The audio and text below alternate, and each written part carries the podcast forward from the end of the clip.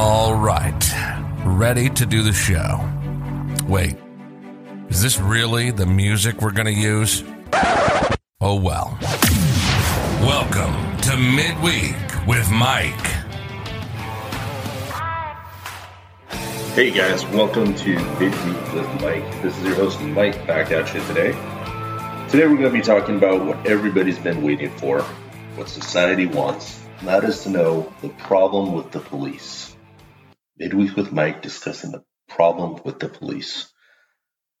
This may or may not go the direction you think it's going to go, so bear with me. It's going to be an interesting conversation or dialogue for that matter. Let's talk about the problem with the police, why they're not doing what they're supposed to be doing, and how they can do better. Again, I know this is a patriotism podcast, so bear with me. Give me a minute, and at the end, if you don't like it or you disagree, hit me up on Facebook whatever happened to patriotism podcast. And leave a comment. Leave a like leave a dislike leave whatever you want to leave on there. Tell me what you think. But let's just delve right into this. What is the first problem with the police? I would say the first problem with the police is they hold people accountable. In today's society we don't want to be held accountable for our actions. And because we don't want to be held accountable for our actions why would we want the police to do that? Maybe somebody committed a crime because they didn't have the economic opportunity to have something nice and they just needed to have something nice. Why is it the police's job to get that item back or to hold that person accountable by putting them in jail? When they put them in jail, why don't they keep them in jail longer? I mean, somebody stabs somebody, somebody shoots someone. Shouldn't they be in jail for, I don't know, at least a year? Well, let's back up on that for a minute. The policeman or woman catches the person, takes them into custody, puts them in jail, who's responsible for keeping them in jail? Well, that's the judge.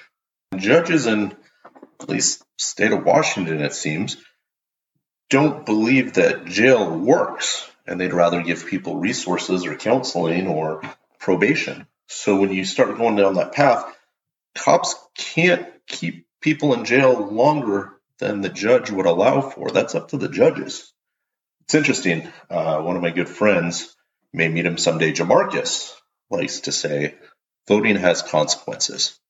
Well, those judges that you vote in, and the county council people, and the city council people, and mayors and governors, they all have bearing on what happens with people being released. So the police can go out and do a good job or a bad job holding people accountable for their actions. But when it comes down to it, it's going to be the judges that ultimately decide what happens with those people.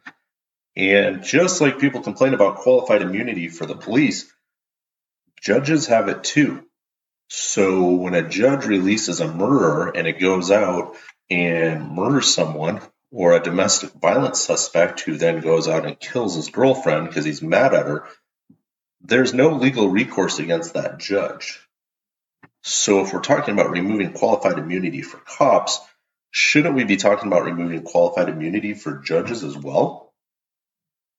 I warned you guys, this is a real talk conversation. What else is wrong with the police? Well, they're held to a higher standard. I don't know how many people know this. Police officers have a code of conduct that applies to them while they're at work as well as while they're off duty.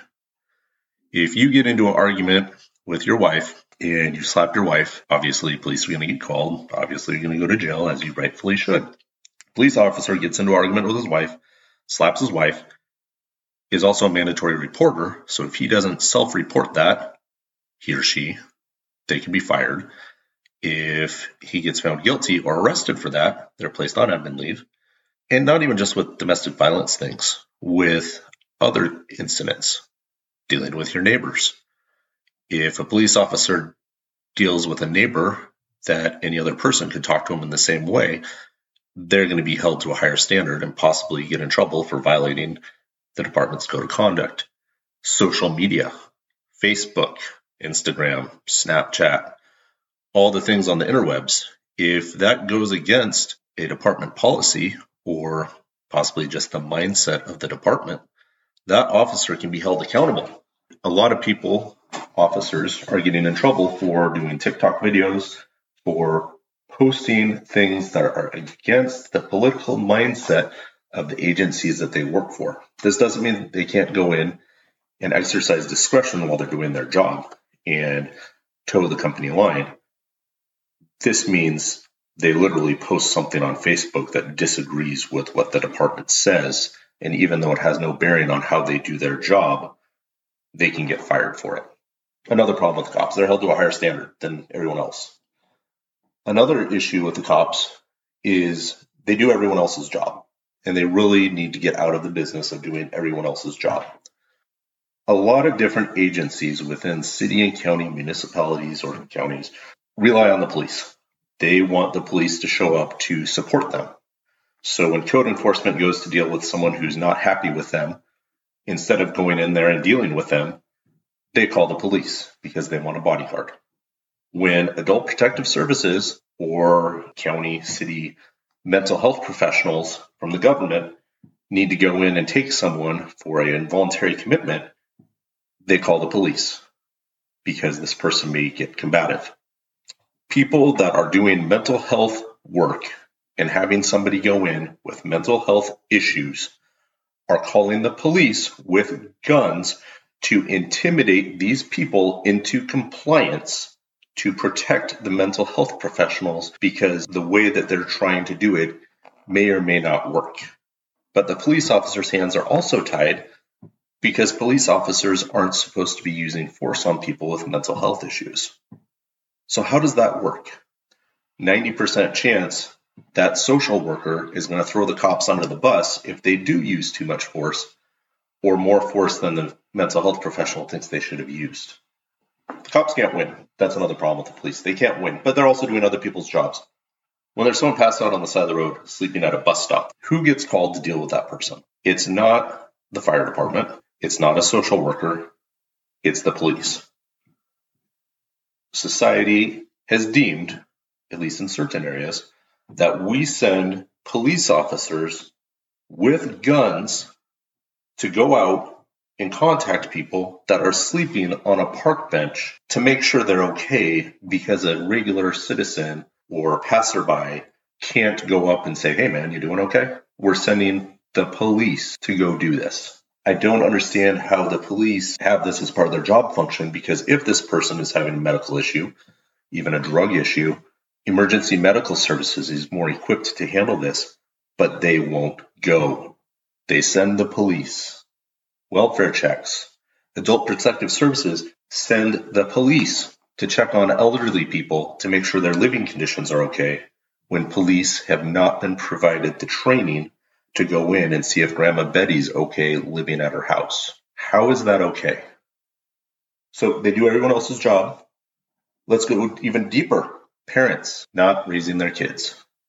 Our society is full of parents that have chosen that disciplining your kids is wrong. But what do they do? They call the police because Junior is out of control. Little Billy or Betty is out of control and acting the fool and yelling at mom and they call the police to come in and deal with them and tell them they have to obey their parents, or in some cases, tell the police to scare their kids into obeying their parents. This comes down to bad parenting. This is not a police issue, but this is what people want the police to do. Businesses want the police to come in and play bouncer and trespass people from their businesses. But when the people come back they won't assist in prosecution and just want them moved along. That's not how that works. They let people come back into their businesses after they've been trespassed, let them steal alcohol, and then we'll call the police asking for a welfare check on them instead of asking the police to take them to jail for shoplifting and trespassing. The police are holding people accountable for their actions, and it can't continue. The other problem with the police is it appears Everybody knows how to do their job better than the police know how to do their job. We have celebrities that know how to do the police's job better, sports athletes that know how to do their jobs better than the police, politicians that know how to do the job better than police. And the police, admittedly, haven't gotten all the training they need. Guess what the first thing is that's cut when there's a budget cut for the police? Training we are cutting what is needed the most for law enforcement officers when it comes to a budget cut training, and staffing. Some of the specialty units get cut, but primarily what gets cut is training and staffing. We have a bunch of people out there talking about defunding the police or reimagining the police. We're not talking about holding people accountable for their actions. We're not talking about holding parents accountable for the actions of their juveniles, but we are going to hold the police accountable because we have a generation raised of people that can't behave, that aren't used to being disciplined, and that have been given participation trophies, but we need to defund the police. As we look at defunding the police, let's talk about that for a minute. I think everybody can agree that as you're on an airplane, if the stewardess were to come back to you, or flight attendant, I'm sorry, and say, hey, uh, guess what? The plane's about ready to crash. We may or may not make it to land. We have 20 minutes till we get there, but we have 10 minutes of fuel. We're hoping we can coast. Here's a parachute. Go ahead and put this on. You're, just just put it on, please, sir, ma'am, whatever. Put this parachute on and just be ready for the inevitable. When it gets that point, we're going to escort you back to the back there to the in a line in orderly fashion, jump out of the airplane. When you defund the police, you take the parachute away from society because you have nobody there to protect you anymore. The police literally are standing in between you and chaos. And the reason that people don't have the things that are in your house that you like is because there's fear that the police will come stop them. But when there's no police, why is there a reason to follow laws? As we've seen in big cities like Portland or Seattle or different cities in California, why follow the laws if there's no one to enforce it? Why are we having these laws enforced by people that don't know how to do it as well as politicians? Defunding the police, let's dig a little bit deeper into that as we're defunding the police and we're taking training away from police and we're cutting their staffing, we're handing them a parachute and an airplane that's going down. We go, hey, don't worry, we packed your parachute, but there's no rope. There's a nice big parachute canopy, but when you pull that string, all that's going to happen is the canopy is going to go up and it's going to fly away in the wind and, and you're going to fall. But we need you to fall. It's okay. You fall. And that canopy is going to be there how, how does that work for the police? How does that work for their family? What motivation do they have to go out and do their job and protect you and me when they know they're going to be hung out to dry? When they know the training they're getting is not sufficient or adequate for the job they need to do, but go out and do it anyhow. With defunding the police, I am 110% in support of defunding the police but you have to do it in steps to set up an infrastructure there so that society can still get the support that they need and the police can still do what we need them to do. Accountability needs to happen at every level, not just the police. Judges need to be held accountable for their actions. Politicians need to be held accountable for their actions. We can all agree that every police officer on the street across America should have a body camera on them. Absolutely, 110% agree on that. But we should also be able to agree that every politician and every judge should have a body camera on them at all times as well. If you're going to hold one group accountable, you need to hold all groups accountable. And you can't continue to leave this group out to hang that you've been leaving out to hang indefinitely. Once again, voting has consequences. Are the police the problem, or is our perspective the problem? Have we as a society come to a place where it's okay for Junior to do something because we don't believe in punishing our kids? And then when they get older and act the fool, someone holds them accountable for it and they're not used to it. And then they get juvie, and the juvie person says, Was the police officer mean to you? Would you like to file a complaint about the police officer?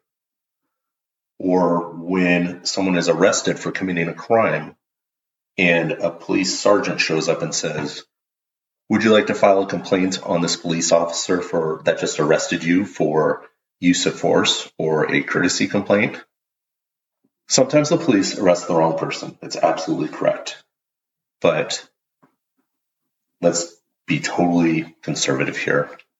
Seven times out of 10, the cops get the right people. That's that's being a low low guesstimate there.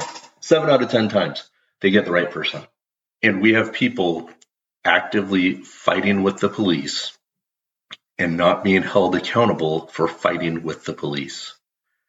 The prosecutors in different areas will tell police officers, we're not charging this person with assaulting a police officer because that's what you signed up for. Pretty sure that if we told a nurse at a hospital you signed up for someone to punch you in the face because they have mental health issues, they would walk off the job. Pretty sure that we've told a judge hey, get ready, this person might not be happy with the judgment you come down with, so they're going to punch you in the face. Pretty sure if we told a politician, hey, you signed up for public office, be ready for them to dox your house or do protests in front of your house or put your family out there on blast, we would have an issue. But we don't seem to care when it happens to the police. Again, this comes down to perspective. The police are a necessary force in our society. They do a lot of jobs that they shouldn't be doing. The jobs that they're doing are being cut back. But as we're cutting back the functions of the police, we need to have other avenues in place so that the people that are in need get the resources, help, and support that they need.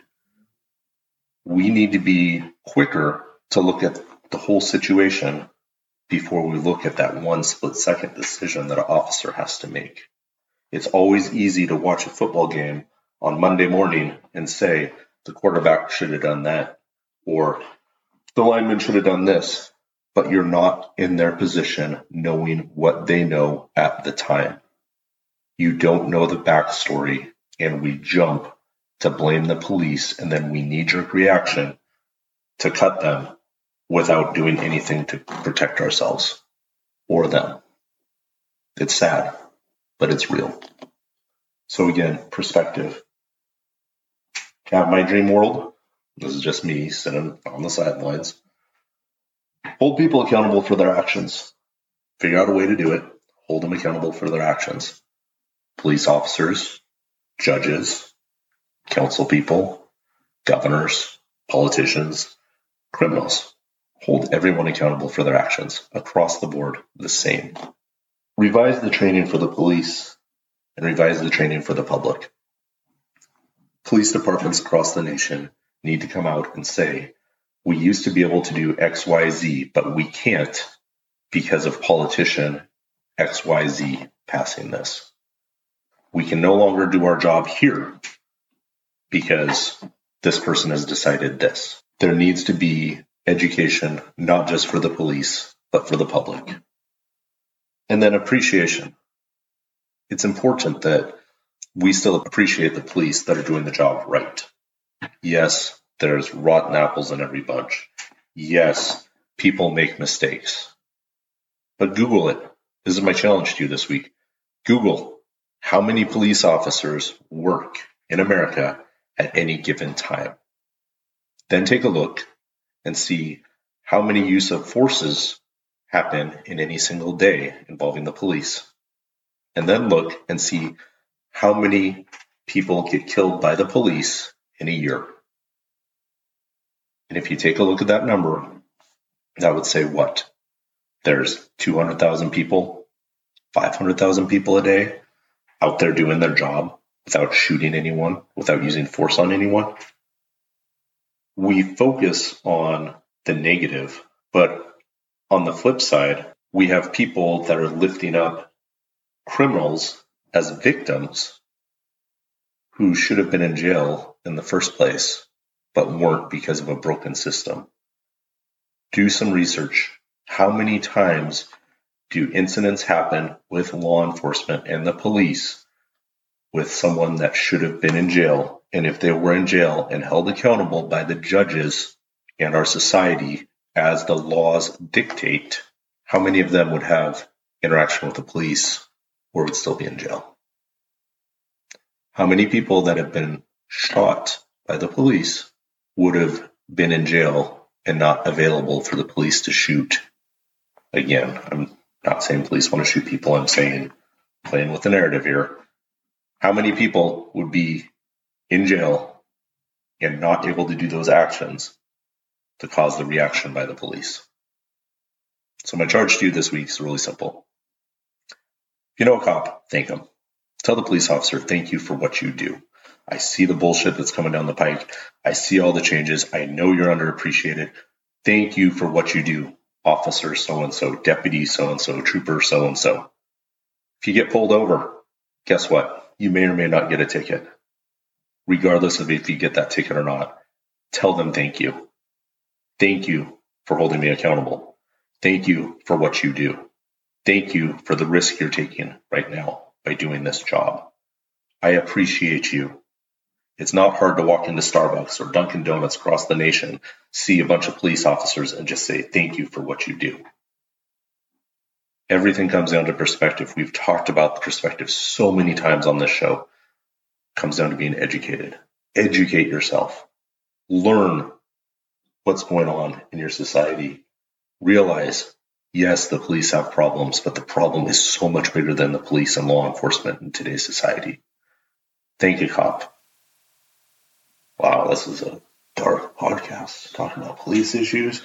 Shoot, what are we going to talk about next? I'd like to do a firefighter one, but don't know that much about firefighters and don't know anything about rappelling out of trees after rescuing cats. I, I, God, I tell you what. Anyhow, this is Mike with Midweek with Mike. Thanks for listening today. Do me a favor if you would please like our Facebook page, whatever happened to Patriotism Podcast.